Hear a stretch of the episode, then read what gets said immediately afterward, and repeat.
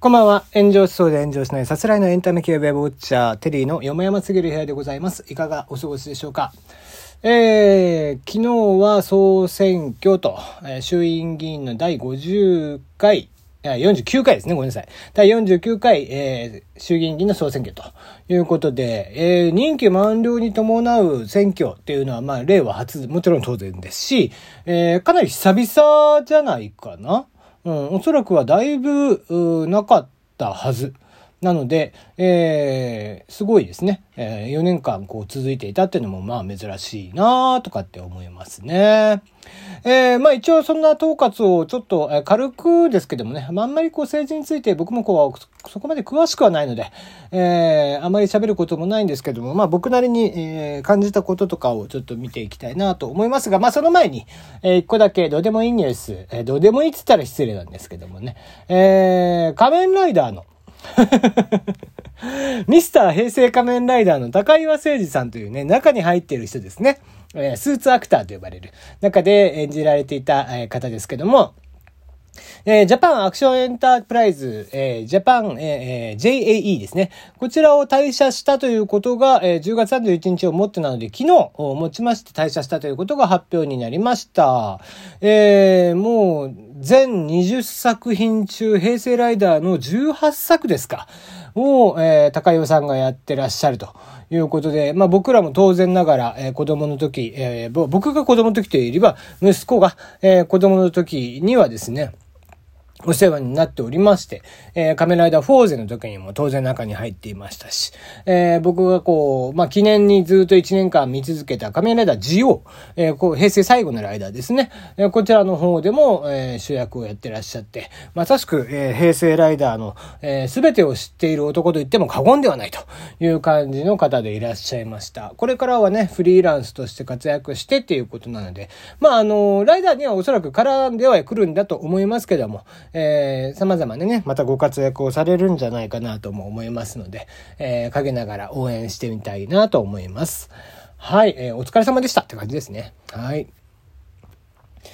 さて、えー、選挙ですね。えー、だいよんじゅうきゅうかい衆議院議員選挙、えー、にせんにじゅういちねんということで、えー、2019、えー、にせんにじゅういちねんじゅうがつじゅうくにち公示、えー、さんじゅういちにち投票ということで、昨日が投票日となっておりましたが、結果を見ていきたいなと思いますが、与党がにひゃくきゅうじゅうさん、そして野党がひゃくななじゅうにと、いうことで、えー、まあね、えー、報道では、えー、ずっと自民党過半数なかなか厳しいんじゃないかと言われていましたが、えー、何をおっしゃるうさぎさんといった形で、えー、今回も、えー、安定的絶対的多数と、えー、過半数ということで、えー、単独での過半数も維持ということになりました。まあお見事という感じでしたかね。うん、まあそうですね、えー、野党が弱い。えー、もうその一言につきますね。うん、やっぱり、えー、まあこれだけ令和、えー、とか立民共産、えー、国民民主とかいましたけども、まあ、今回ね立憲民主共産、えー、令和に関しては社民党も含めてですけども、えーみんなでね、野党、えー、を党、野党共闘ということで、えー、掲げておりまして、えー、国民民主と、えー、国民民主はまあ一部分ではということかな。で、維新は独立してという形で戦っていてということでしたが、まあ結果は、えー、それぞれの党を見ていきますと、自民党が前回から、えー、じゅうごかな。えー、あ 5, 5議席、じゅうごですね。えー、じゅうごぎせき、えー、らしましてにひゃくろくじゅういち、公明がにぎせき増やしてさんじゅうに、えー、立憲民主がきゅうじゅうろくなので、えー、これがじゅう、んんんんんんじゅうさんですか。えー、共産党はにぎせき減らしてじゅうにひょう、じゅうぎせき。維新がなんと今回は前回がじゅういちぎせきだったのがよんじゅういちぎせきと大幅にアップですね。えー、国民民主もさんぎせき伸ばしてじゅういち、令和がいちからさん、社民がいちのいち、えー、まあその他はなしと。あと、えー、無所属がじゅうということで、えー、まあ、えー、大幅に共闘していました立憲民主共産、えー、そして社民党、えー、あたりっていうのはまあ負けっていうことになりましたね。うん、まあこの負けというのが結局まああのいつまで経っても結あの正当で戦っているわけじゃなく、あのただただなんか、えー、不正があっただのなかっただのずーっと繰り返し、えー、やっていて、あのまあヤフーのですね直前のニューあのアンケートでも、えー、どこに入れますかっていうので圧倒的に自民党が多かったんですけども、ろくわりぐらい自民党だったのかな、ななわり近くだったかだったんですが。あの選挙後の、えーまあ、国会が開いてからどの、えー、内容を、えー、結局争点に置いて話し合いをしてほしいかみたいなアンケートが取っておりまして、そのコロナとか今のね不景気な話とか、えー、雇用であったりジェンダー問題であったりっていうのを差し置いていちいが盛りかけになってたっていうね、もうそんなあからさまな組織票ありますかというアホみたいな結果が出ていてですね、まあ、だからそれが敗因なんだなと思うんですよね。うん、結局、えー、国民民主も維新もですね、特に維新、えー、なんかはやっぱりこう自分たちの政策で勝負をしていたと、うん、やっぱりこう自民党という圧倒的与党に対して、えー、政策での挑戦をしていかなければ結局いつまで経っても拉致が開かない問題をだらだらだらだら引き続きやっていたとしても意味がないと。うん、なので、えー、心して結果としてはもう立憲と共産は負けたわけなんですから、えー、これ以上盛りかけの話とかを正直してても意味がないという話なんですよね。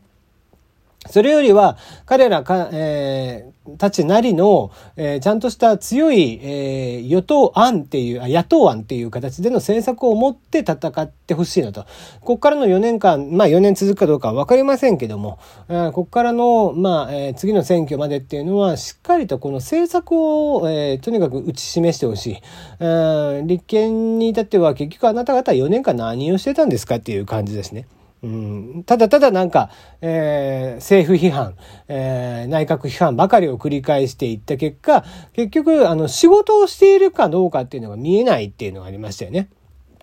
その点、あの、僕は国民民主はすごく評価をしていて、本当はここに、えー、もっと強い野党になってほしいなと、えー、思ってはいるんですけども、えー、国民民主のようなきちんとした政策をいち早く、えーこのコロナ禍においてもいち早く助成金の話とかをしてましたから、やっぱり、えー、率先してこう自民党に、えー、政策案というのを出して、えー、もちろん自民党がそれに乗るなら乗るでよし、えー、乗ったなら乗ったで国民民主のもちろんお手柄だしね、えーまあそういった形で野党案からもいい案があるなら率先してそういうのにピックアップし拾っていくっていう風にしていかないといけないなという感じがしましたね。あと、えっと、大きな争点の一つであった、えっと、選択、えーえー、選択的夫婦別姓問題ですね。で、こちらに関しても、まあなんだろうな、昨日アメプラを見ていてですね、あアベマのあの選挙特番を見ていて、えー、まあおじいちゃん、どっかのおじいちゃんがですね、まあ亀井静香さんなんですけども、もうすでに政界引退されてますが、えー、反対反対って言ってる割に個別の話を聞いていくと、まあ賛成っていう感じの、えー、内容だったんですけども、えー、まあ自民党は今回、党だけ、えー、その選択的夫婦別姓に関しては反対の意思を出していたんです。で、それ以外の党に関しては全てせ、あのー、OK と、えー、別に、えー、受け入れるべきという形になっていました。で、えっと、アンケートなんかを取ってもななわりぐらいが、えー、そのアンケートに関しては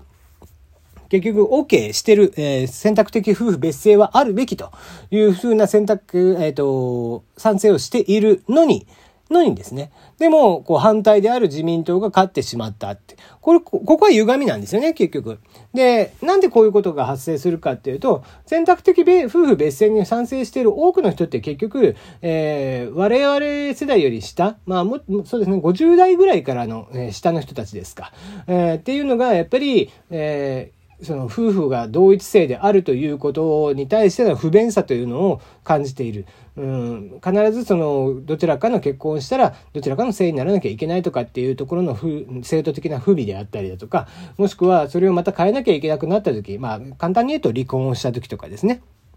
の不便さみたいなのも大きく感じていて、えー、もちろん選択的なので使う使わないは各ご家庭にお任せする判断っていうのがあってしかるべきで、えー、そういったその面倒くささとか、えー、理不便さとか、えー、ね、不便さとかね、えー、デメリットっていうのを、えー、僕ら世代は当然ながら受けてはいるんですけども、えー、まあ大体の保守層である、えー、じいちゃんばあちゃんたちとか、えー、もしくは自民党の年齢の高い議員の人たちとかっていうのはそういうのに対して、えー、まあ不便さを感じたことがないもんだから、えー、賛成しないといった形になっていて。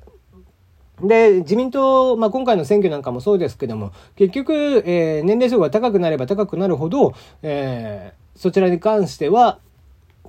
どうしてもね、えー、選挙の、えー、投票率というのがじいさんばあさんが高くなってくるというのが、昔からはそうですから、えー、そのあたりで、えー、自民党がやっぱり強くなってしまうと。いうことなんですよね。まあもちろんこうそれ以外をとっても自民党が圧勝してたとは僕は思うんですけども、そのあまりに与党が弱いからっていう理由ですね。あの別に自民党がいいとかっていう話をしてるんじゃなくて、とにかく与党が弱い。うん、そのあたりが一番問題かなと思っていますと。で、郵政民営化の時みたいに、えー、郵政一本を争点として解散するっていうのとは違ったので、ジェンダーの問題であったりだったり、えー、コロナの問題であったり、いろんな様々な問題を抱えての選挙だったので、なので、えー、選択的夫婦別姓がななわりからはちわりぐらい、えー、賛成にもかかわらず自民党がないと、えー、一番強かったじゃないか、勝ったじゃないかって言われて、その因果関係はとかって言われると、それとこれとは話が別ですせみたいになってくるということなので、えー、結構、えー、そこら辺の、えー、ギャップみたいなのもあったなと。